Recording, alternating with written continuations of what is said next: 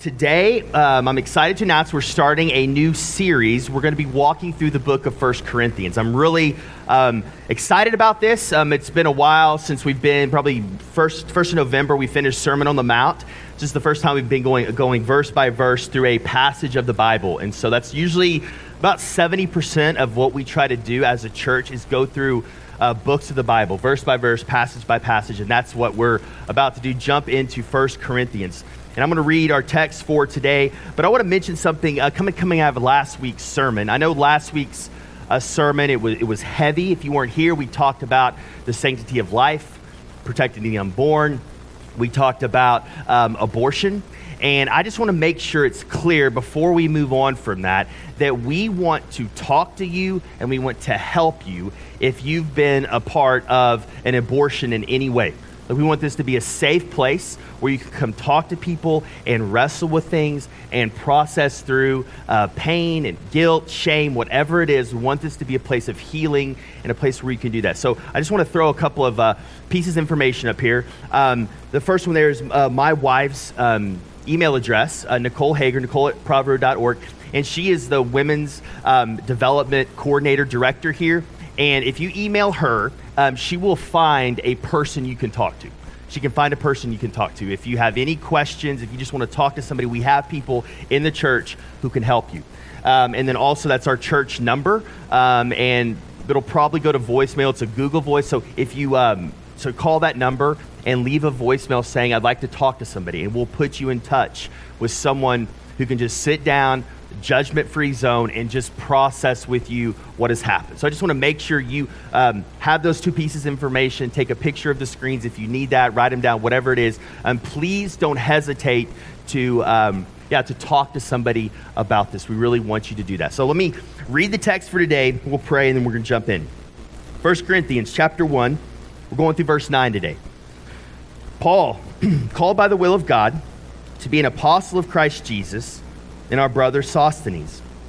To the church of God that is in Corinth, to those sanctified in Christ Jesus, called to be saints with all those in every place, call upon the name of, their, of our Lord Jesus Christ, both in their Lord and ours. Grace to you and peace from God our Father and the Lord Jesus Christ. I give thanks to my God always for you, because of the grace of God that was given you in Christ Jesus, that in every way you were enriched in him, in all speech and all knowledge even as the testimony about Christ was confirmed among you, so that you are not lacking in any gift as you wait for the revealing of our Lord Jesus Christ, who will sustain you to the end, guiltless in the day of our Lord Jesus Christ. God is faithful, by whom you were called into fellowship of his Son, Jesus Christ our Lord. This is the word of the Lord. Let's pray. Father, as always, I thank you for your word. I thank you that you've revealed yourself you've spoken to us in your word. Anytime we want to, to know you or see what your will is and, and, and that you've revealed yourself, we can go to your word. And we're th- so thankful for that. And we're thankful for this book called First Corinthians that we're going to start going through. And we thank you just for, um, in your sovereignty, having Paul write this message to um, this church that was dealing with a lot, a lot that we can learn from about how the church functions, our role in the church, um, grace, mercy, peace, all of those things are in this letter. And I pray that uh, we can be encouraged by it as we go through it, that you'll change our minds and change our hearts and change the way we live um, in light of um, your word and you revealing yourself um, to us. It's in your son's name we pray. Amen. Growing up, I'm in the 90s, there was this show um, called The Jerry Springer Show. And those of you who grew up uh, around the time I did, you'll maybe remember the Jerry Springer Show. And I never watched it. This is all other people telling me what was on this show. Um, but if you remember the show, this was this was just it was kind of the first of its kind. It was kind of this deal where he just started. He figured out one time after a couple of years it was a normal talk show, and then he he decided one time he had this weird case on there, highest rated show ever. So he said, okay, this is what we're going to do for the next 20 years or however it's on because this works with ratings. So he just puts situations, crazy situations, finds people on the show, brings them on, and just says, hey, y'all just do what y'all do, talk about what you need to talk about, and we're just going to film it. And we're going to show it live to millions of people and let people just observe this train wreck. and it worked, right? I mean, I, there was one I was looking back this week at the high, the top shows of Jerry Springer. Gosh, I don't know why I wasted my life doing that, but um, there was this one that was um, a guy married a horse, legitimately brought a, a, a minister on, and he married a horse on live television. Like that gives you a little taste those of you who are maybe younger in the room if you didn't know what the show was about and, and, and really this whole reality tv craze now a lot of it was borrowed from shows like this, right? We'll just throw anything on the TV that's a train wreck, and for some reason, people want to watch this thing happen. And you can name a lot, a lot of shows that I think fit into this, this, uh, this dynamic. And I think the question is, why do we, why do we like to watch those? And I think a lot of that is like we can maybe make it feels we feel better about our lives if we can look at somebody else's situation, be like, that is nuts. I'm glad I'm not there. Um, but today we're going to look at this church, this church in, in 1 Corinthians, really for the next several months. And this church was a train wreck. Like if this was a, if, if, if the Jerry Springer show was a church, it would have been 1 Corinthians. And I'll just say this those of you in the room, maybe who are new to church, or maybe this is your first time in church for a while, maybe you have this image that church is full of just moral people who don't do things wrong and they're too good. Maybe they're they're they just they don't they don't they can't you can't relate to them and i assure you that's not true but hopefully you'll see in the bible one of these churches that paul planted. Just want you to listen to some of the absolute mess that was happening in this church. We're going to touch on all of these at some point in um, our time going through this. Um, and so here, here's a list. Here's some here's some things. Um, there was some um, there was entitled this, this snobbery in the church, and they were choosing um, which leaders of the church to follow. We'll see that early on in the like one faction would follow this guy named Apollos, and one would follow this guy named Peter. One would follow Paul, and they were all kind of these these these cliques and these these fan boys and girls looking up at this these religious leaders, and not really there was lack of unity. They weren't making Jesus the main thing. They were saying this guy's awesome. This guy's a great teacher. This guy is a great leader we're going to follow him. And so there are these tribes and factions that begin to form around these leaders of the church. They would go from church to church and apostle to apostle, talking about and finding their identity in who they were getting teaching from and hearing from in that particular season. They were taking each other to court. Instead of handling matters inside the church, they were going to court. They were quickly running outside of the church to ha- have matters handled by um, the, the courts and, and, and the secular courts, like everyone else, when instead of starting with trying to work things out as a unified family. Um, in, in, this particular city in Corinth, it was a popular practice uh, for men, even married men, to visit um, the, the, the, temple of, of Aphrodite, where you could make an offering um, to this fertility goddess Aphrodite by sleeping with prostitutes. And it was a common occurrence and like just kind of okay for married men to go do this. It was an accepted practice in the city. And there's some evidence by historians that some of the, the, the Christians were getting caught up into this because they were in this city. Um, there was um, one man living in an incestual relationship with his mom. In the, in the book that we're going to find out, um, I mean, this stuff is broken. Paul spends a lot of time talking about sexual immorality. So it, it, it, you gather from it that there was some major, major issues involving sexual immorality going on in this church. Um, they were getting drunk on um, communion wine. Um, in the church, they were coming, they were celebrating communion, but they were drinking it all before the worship service started and just getting drunk on it. That was another thing they were doing. They were disrespecting the teachers and the preachers when they were teaching um, up front. They were questioning the resurrection, the kind of the heartbeat and foundation of the faith. So all of this was happening in this church that Paul had planted. This is a messy messy church. Um, but here's the deal most of these um, people, or I should say all of these people in this church, were five years old or less in the faith. Because Paul, this church, when he was writing the letter, was five years old.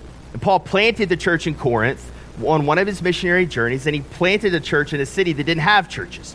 So if it's five years old, that means all the Christians in the church were five years or, or five years old or less in their faith. They're coming out of this large cultural center city with a lot of influence, a lot of temptation, a lot going on around them. And they were struggling. They were struggling to figure out how to walk with Jesus. The majority of them were new Christians. Like I said, this was a, a large, large city in the Roman Empire. It was a large city even in uh, the Greek um, Empire, and then it was destroyed. Rome came in when they took over and rebuilt it as a Roman city. But it was on a port on the Mediterranean, very strategic for commerce. Um, it was, it was uh, an entertainment hub. And if you just have in mind our day and age, think of a cross between Los Angeles and Las Vegas.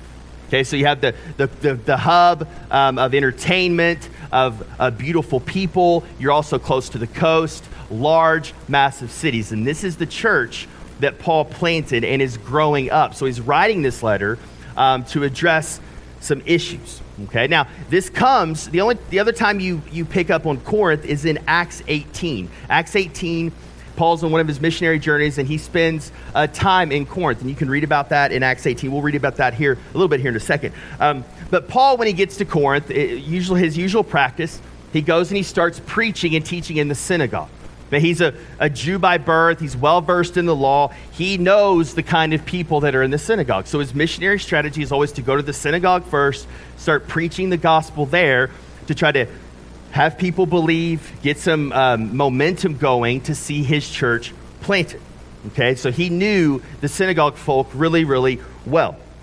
But on this particular case, as it happened in other cities, the Jews didn't respond well to Paul. Paul started preaching, you'll see in Acts, in Acts 18, and they basically, told him get lost. Get out of here. We don't want to hear it. Was not a good response. So he, he shakes the dust off his feet, in a sense, wipes his hand clean, and says, Okay, I'm going to go across the street. I'm going to go next door to this, this guy's house named Titius Justus.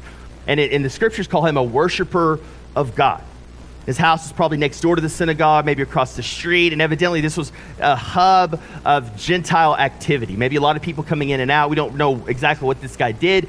Probably a popular guy, and Paul knew strategically he could go there and have an audience of Gentiles, and Gentiles is just people in that day who weren't Jewish in practice, right? So these are Gentiles. Um, and so Paul preaches the gospel there at this house, probably consistently over many days. And the scriptures say many Gentiles believed. And then uh, God tells Paul in, in a vision he has, he says this in Acts 18 9 through 11. He says, And the Lord said to Paul one night in a vision, Do not be afraid, but go on speaking and do not be silent, for I am with you. And no one will attack you to harm you, for I have many in this city who are my people. And he stayed, he stayed a year and six months teaching the word of God among them. Okay, so Paul stays a year and a half in Corinth. That's a long time for Paul when he was planting a church. And so this letter, this First Corinthians letter, just to give you some background, this is actually the second letter that Paul wrote to the church in Corinth. But it's the first letter, First Corinthians in our Bible. The first letter, um, we know that because in this particular letter, we'll see that he says, in my previous letter. So there had to be another letter written to this church, and that, that letter did make it in the Bible when the apostles in the early days after Jesus ascended were deciding what, what books are should go in the Bible and what's, what's, uh, what should be part of God's Word, uh, that first letter to Corinthians was lost or it didn't have wide circulation or many people didn't read it. So this is why this is called First Corinthians. But it's actually the second letter written to um, the church. Um, it's probably written from Ephesus, most historians think. And really, this the, the reason for Paul writing this is really two main reasons. One, um, there's a, been a written report given to him with questions about the worship service, questions about spiritual gifts, some other questions. Um, so he's going to respond to that letter, but it seems like shortly after getting that letter, he gets an oral report from Chloe, someone, one of like the leaders in the church. Chloe um, gives an oral report um, to him about all these other sin, sinful things that are going on um, that maybe the written report they didn't want to actually reveal. They just had questions in that one. But here comes Chloe saying, "Hey, this is happening. This is happening. This is happening." And Paul's like, "Okay, this is this is enough. I'm going to write a letter and I'm going to address it." So that's that's the reason why Paul writes this letter. So we get this great theology and all these great teachings from this book of First Corinthians, all because the church was was a mess. The church was a train wreck. Okay, so let's start in verse 1. We're going to work through this. Paul, called by the will of God to be an apostle of Christ Jesus, and our brother Sosthenes. So when he says apostle of Christ Jesus, we'll get to this later on in the book. But what Paul is, he's kind of starting to defend his apostleship. Okay, they were following other people, didn't really believe in him, so he's going to say, eh, believe his apostleship. So he's saying, "This is who I am. I'm an apostle of Jesus Christ. And then you get this, this guy named Sosthenes. Okay, he says, and my brother Sosthenes. Now, here's when you're reading Paul, when you see in an introduction someone's name mentioned, it's important. Most people don't get mentioned in the introduction of a letter, so we have to ask, as we're reading, reading this, who's Sosthenes? Who is this guy? The only other time he's mentioned is back in Acts 18, where we just read. When Paul, the, the Acts is describing Paul's missionary journey, he's there in Corinth. So let's read about Sosthenes, Acts 18, 12 through 17. But when Gallio was proconsul of Achaia, the Jews made a united attack on Paul and brought him before the tribunals. This is after he was preaching in the synagogue, saying, This man is persuading people to worship God contrary to the law. But when Paul was about to open his mouth, Gallio said to the Jews, If it were a matter of wrongdoing or a vicious crime, O Jews, I would have reason to accept your complaint.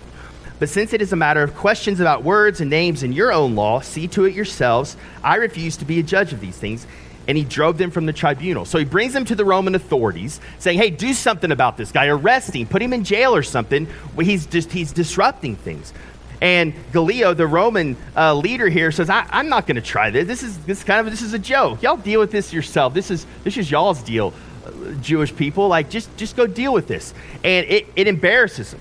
Like it embarrasses. There's there's there's Romans around, probably observing, and they um, it appears get embarrassed because they don't want to be hurt.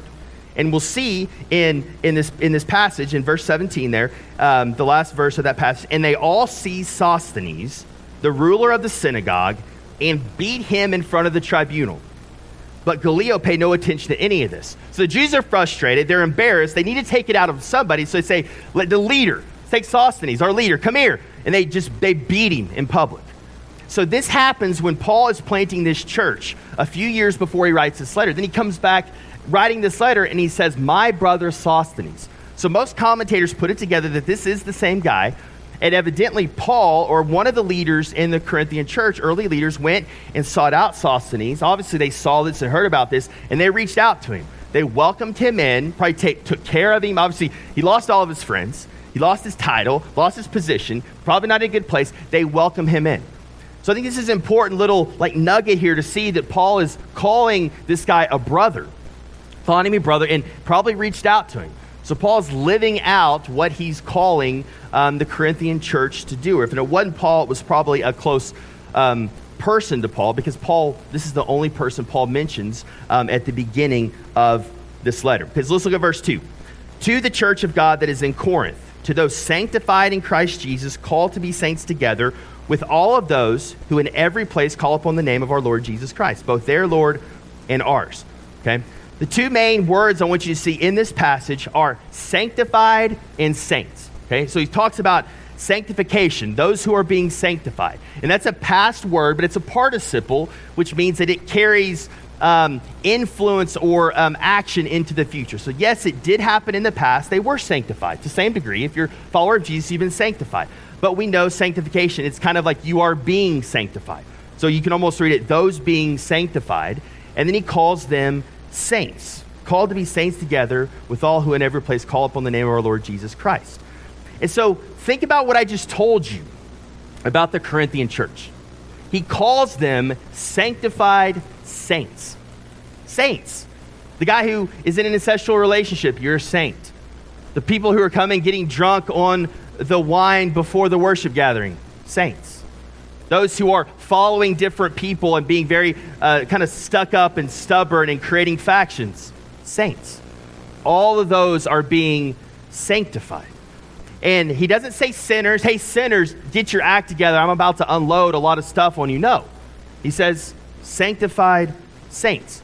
I think when we think of saint, right, we kind of carry, I think, a lot of that definition over from the Catholic tradition, and we think of um, people in the history of church who have been lifted up. We, uh, we kind of think of people who are morally superior, people who have all of their act together and have everything kind of buttoned down as a follower of Jesus. But that is not what Paul means when he says sanctified saints here. Uh, saints here just means one who is set apart for the purposes of God.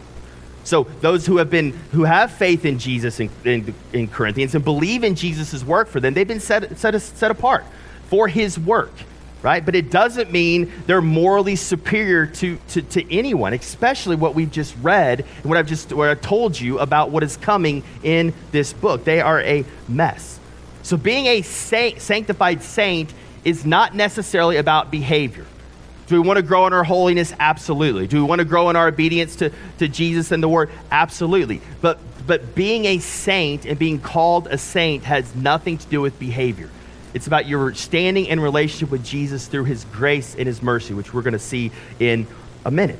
This is about being united to Christ. When we're united to Christ, we have that new identity.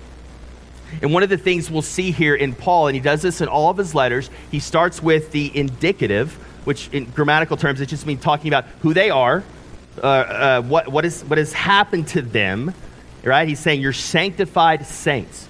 And then later on, he gets to the imperative. He's definitely going to call them to do some things in this letter and not do some things. And he's going to come strong. He's going to command some things. He's going to warn them. This is going to get heavy, but right now, he's starting with the indicative, saying, This is who you are. Know who you are. You're saints, and you're being sanctified. And this is good news for the Corinthians to hear right now. Verse 3 Grace to you and peace from God our Father and the Lord Jesus Christ. Okay, two big words here grace and peace. Um, grace was a standard um, uh, greeting in the, in the Gentile world to say grace. Um, and peace was often put in the greetings of a Jewish letter. So he says grace and peace to cover both ends of this, to get his Jewish audience and his Gentile audience. And so these two words are huge. One of the things that Paul is doing in this letter, especially in this, these nine verses, he's basically laying out a table of contents. All these little things, he's going to expand on them in the future in this letter. So obviously, grace and peace are two huge ideas for the Christian life, but they're for sure going to come up again in this letter. So make sure he says grace and peace. And he knows they're going to need all the grace they can get because he is going to lay it on them um, in this letter. Okay, he knows. He knows what he's about to write. And once he sends that, he knows. So he wants to start it off with grace and peace. Okay? And so oftentimes, let's, let's talk about this word grace because it's, it's obviously so important to our faith. I don't just want to gloss over these two words, especially grace. Um, grace means that we are getting something we don't deserve. Like just undeserved favor. Right? And our faith is built on grace. The fact that we could do nothing to earn salvation and everything we get, not just our salvation. I think this is sometimes we miss grace. We just think of it as salvation. That is true. But everything we get from God is grace. Period. It's all grace. So when we think of grace, yes, we should think of our salvation and being united to God through, um, reconciled to God, united Jesus through Jesus' work, through the Spirit. Absolutely. But we also should think of God's loving, empowering presence through the Spirit. If you're in Christ, if you're a Christian, you have the Holy Spirit inside of you right now. That's an act of grace. Um, the reality that God loves you, He loves you calls you his child. That's an act of grace. That God is with you always. It's grace. That God is for you. And that when God commands you to do something in the scriptures, he then gives you the Holy Spirit. He supplies the power and the energy for us to then go do that thing he's called us to do. What's the act of grace there? Giving us the Spirit. If we didn't have the Spirit, we would be walking by the flesh all the time, and we couldn't be obedient to the things He's called us to do all of this is grace.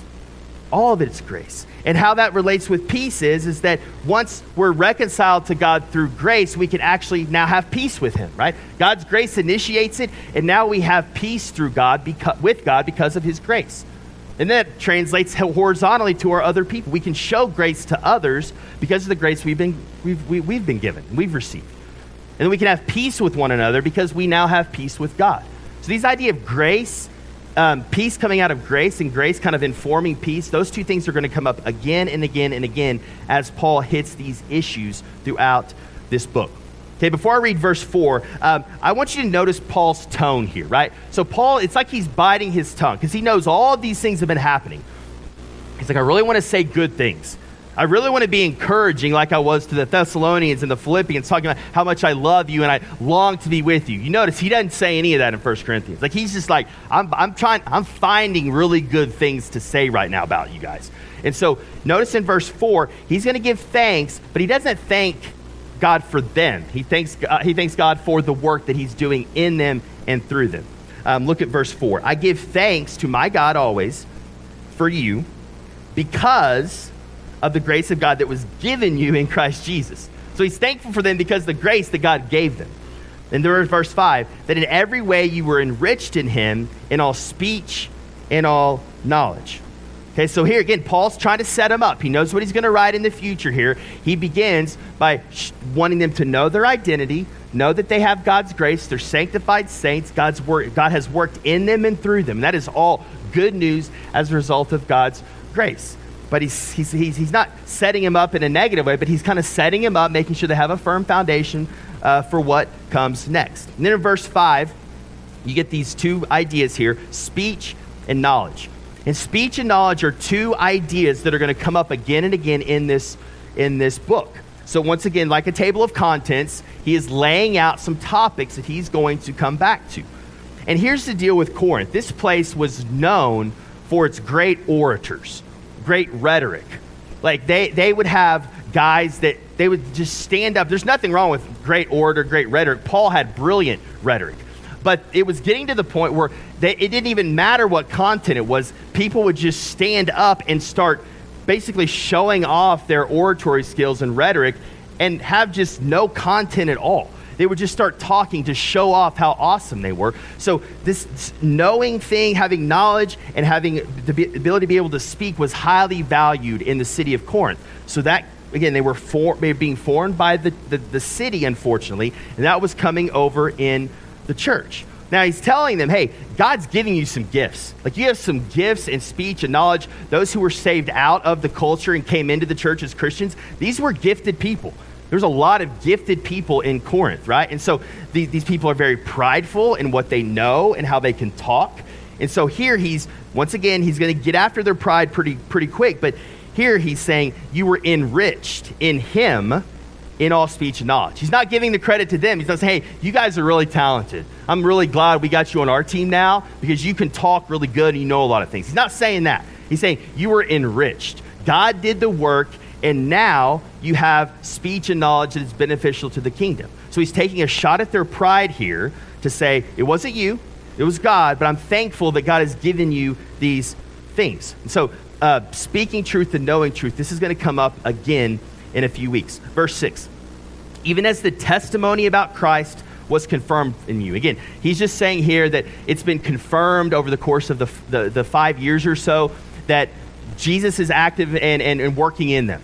Right? It's been confirmed that you have these gifts because uh, there's, been, there's been witness and there's been confirmation, and, and, and Paul's heard things while he was there for a year and a half, but also after he's left, he's heard things about them.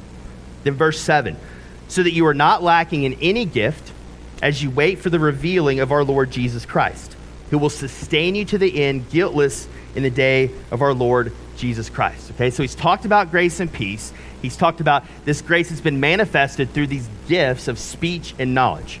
And now he's talking back to God's grace. He's talking about how God's grace will sustain them and God's grace will forgive them of their sins because he talks about being guiltless in verse in verse uh, 8 there, who will sustain you to the end guiltless in the day of our Lord Jesus Christ. Okay, so, and also he talks about in the end, he wants to lift their eyes up to eternity. Talk about when, when Jesus returns. So he's trying to lift their eyes up off themselves, thinking about eternity, day when Jesus returns. So all of this is in light of Jesus returning one day. And this is really important. This idea of God's, God's grace sustaining them and forgiving them is really important, again, for why Paul is writing this letter, this letter. Because if they don't understand grace, and if this grace isn't going to sustain them, and they don't believe they've been forgiven already by God, then what Paul is going to say is going to wreck them. And he knows that. He knows that they have to have a clear understanding of the grace of God to receive what Paul is going to say. They have to have this foundation of grace so what Paul is going to say doesn't crush them. And he knows this. Um, and this also changes for us. The, the fact that the, the degree that we understand God's grace and understand our identity is the degree to which we'll be able to receive critique and criticism and correction.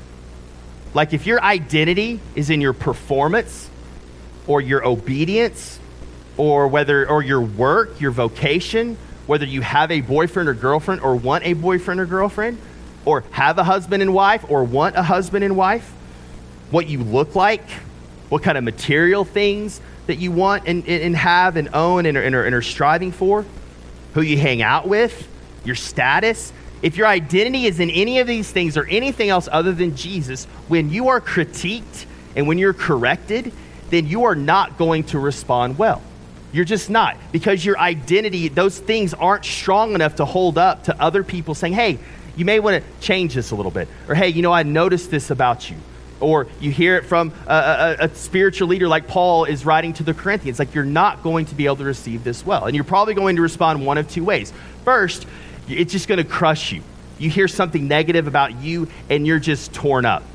Right? Like the, the, the, the recording starts playing in your head. You're not worthy. You're not good. You're not right. You're terrible. All those things because one person said one small thing about you. Now you're just a mess.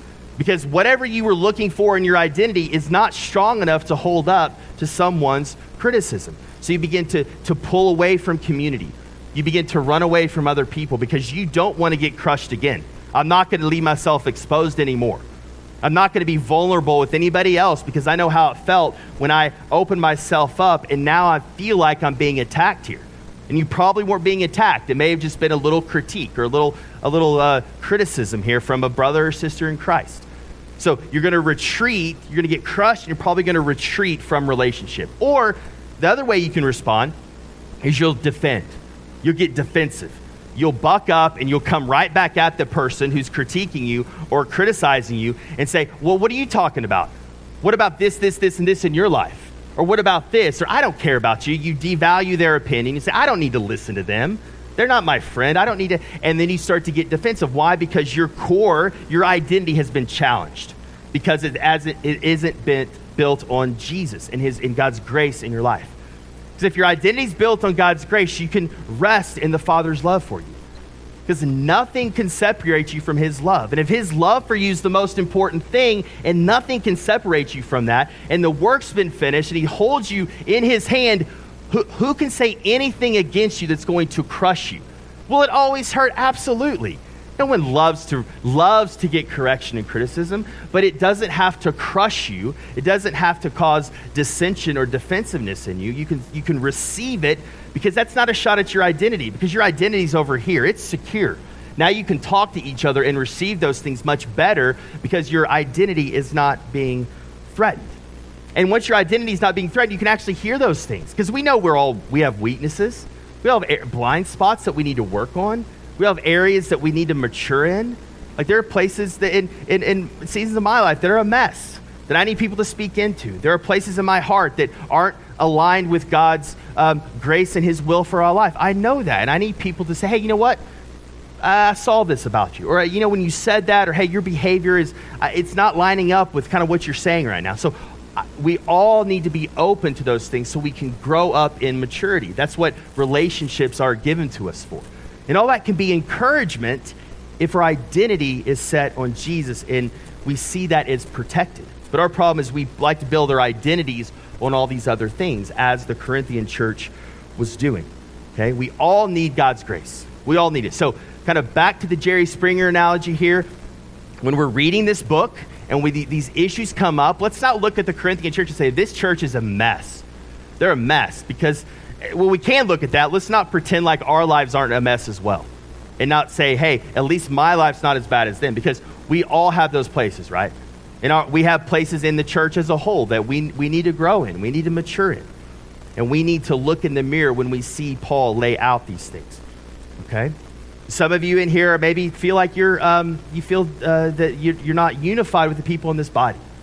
So there's something, there's something divisive happening because you haven't forgiven someone. You're withholding forgiveness, so it's creating this division in you from a, with another brother or sister. And you're going to need grace to go deal with that when that comes up in this letter. Okay, you're going to need grace. You're going to need the power of the Spirit to actually go talk to that person and give that person forgiveness. We talk about selfishness. The Corinthians were very selfish. You're going to have to deal with your selfishness. You're going to need the grace to do that through His Spirit. When Paul addresses that in this letter, sexual immorality, Paul's going to bring that up. There's all sorts of different sexual immorality that I'm sure we're struggling with in this room of this size. You're going to need the grace to go deal with it because none of this stuff is easy addressing or dealing with it, not running from it or acting like it doesn't exist. We need grace to face those things head on. When they're, when they're in their worship gathering, we can't really uh, connect with getting drunk on wine because we use juice, um, unless it's a fermented juice. Um, we can't get drunk. That was a Baptist joke. Y'all, y'all didn't get that. But um, like, um, like then, then we're not going to we're not going to get drunk on this juice, right? But what else about our worship gathering do we come? And this is about our preferences. It's like, oh, it was a good day today because my preferences were met. Or we come today and we consume and say, oh, it was good or bad based off how the level of this or that.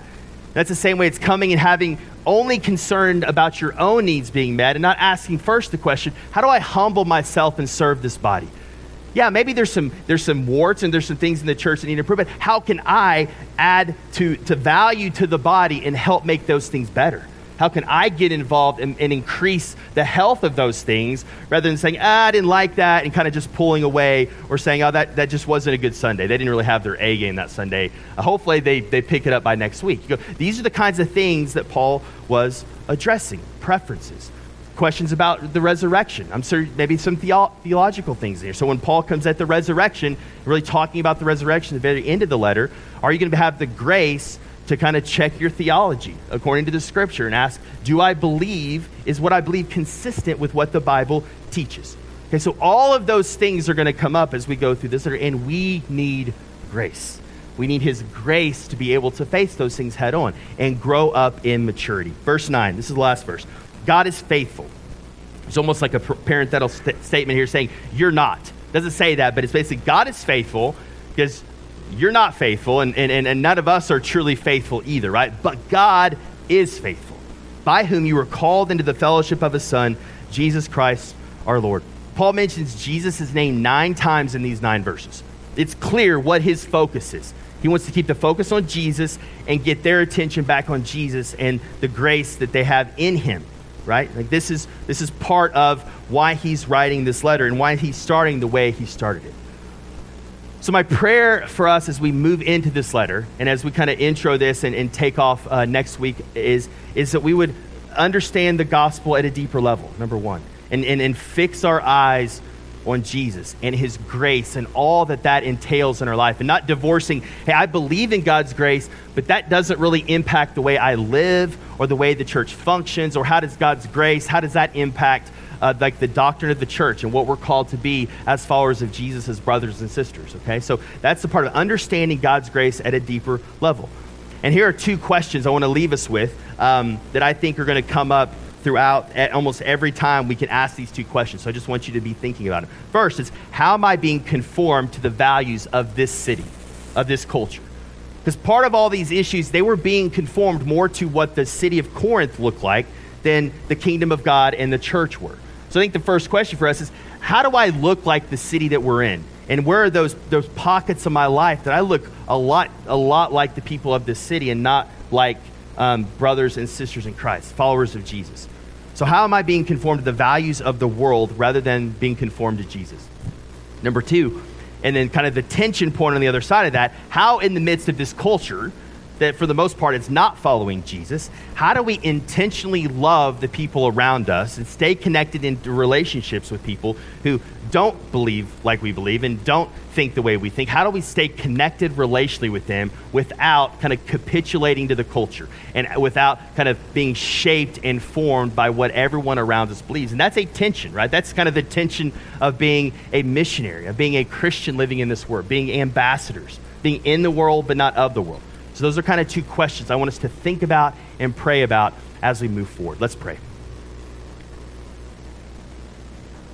Father, I thank you for your word. I thank you for um, your grace and the gospel and everything um, that comes along with that.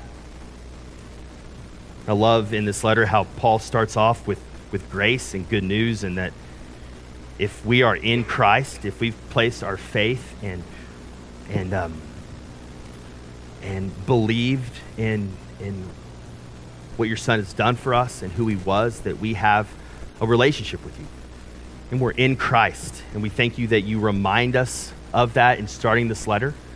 I pray as we move into this letter and we get encouragement from Paul and correction from Paul and reminder of who Jesus is from Paul and what the church should be from Paul throughout this letter, I pray you would help us.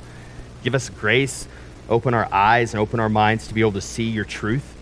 And I pray throughout the series that this wouldn't be just an intellectual thing week after week where we come and get some some facts about the scriptures or facts about Jesus, God, and the Holy Spirit, but but your truth would actually work its way down into our, our hearts and our souls to change us from the inside out. That we would be a different people as individuals and a different people as a church, as Providence Road, after we get through looking at this book. Because your God, your, your word's active, your word's alive, and your spirit wants to change us through it. So I pray you would help us submit ourselves to your word and spend time in your word and think about your word.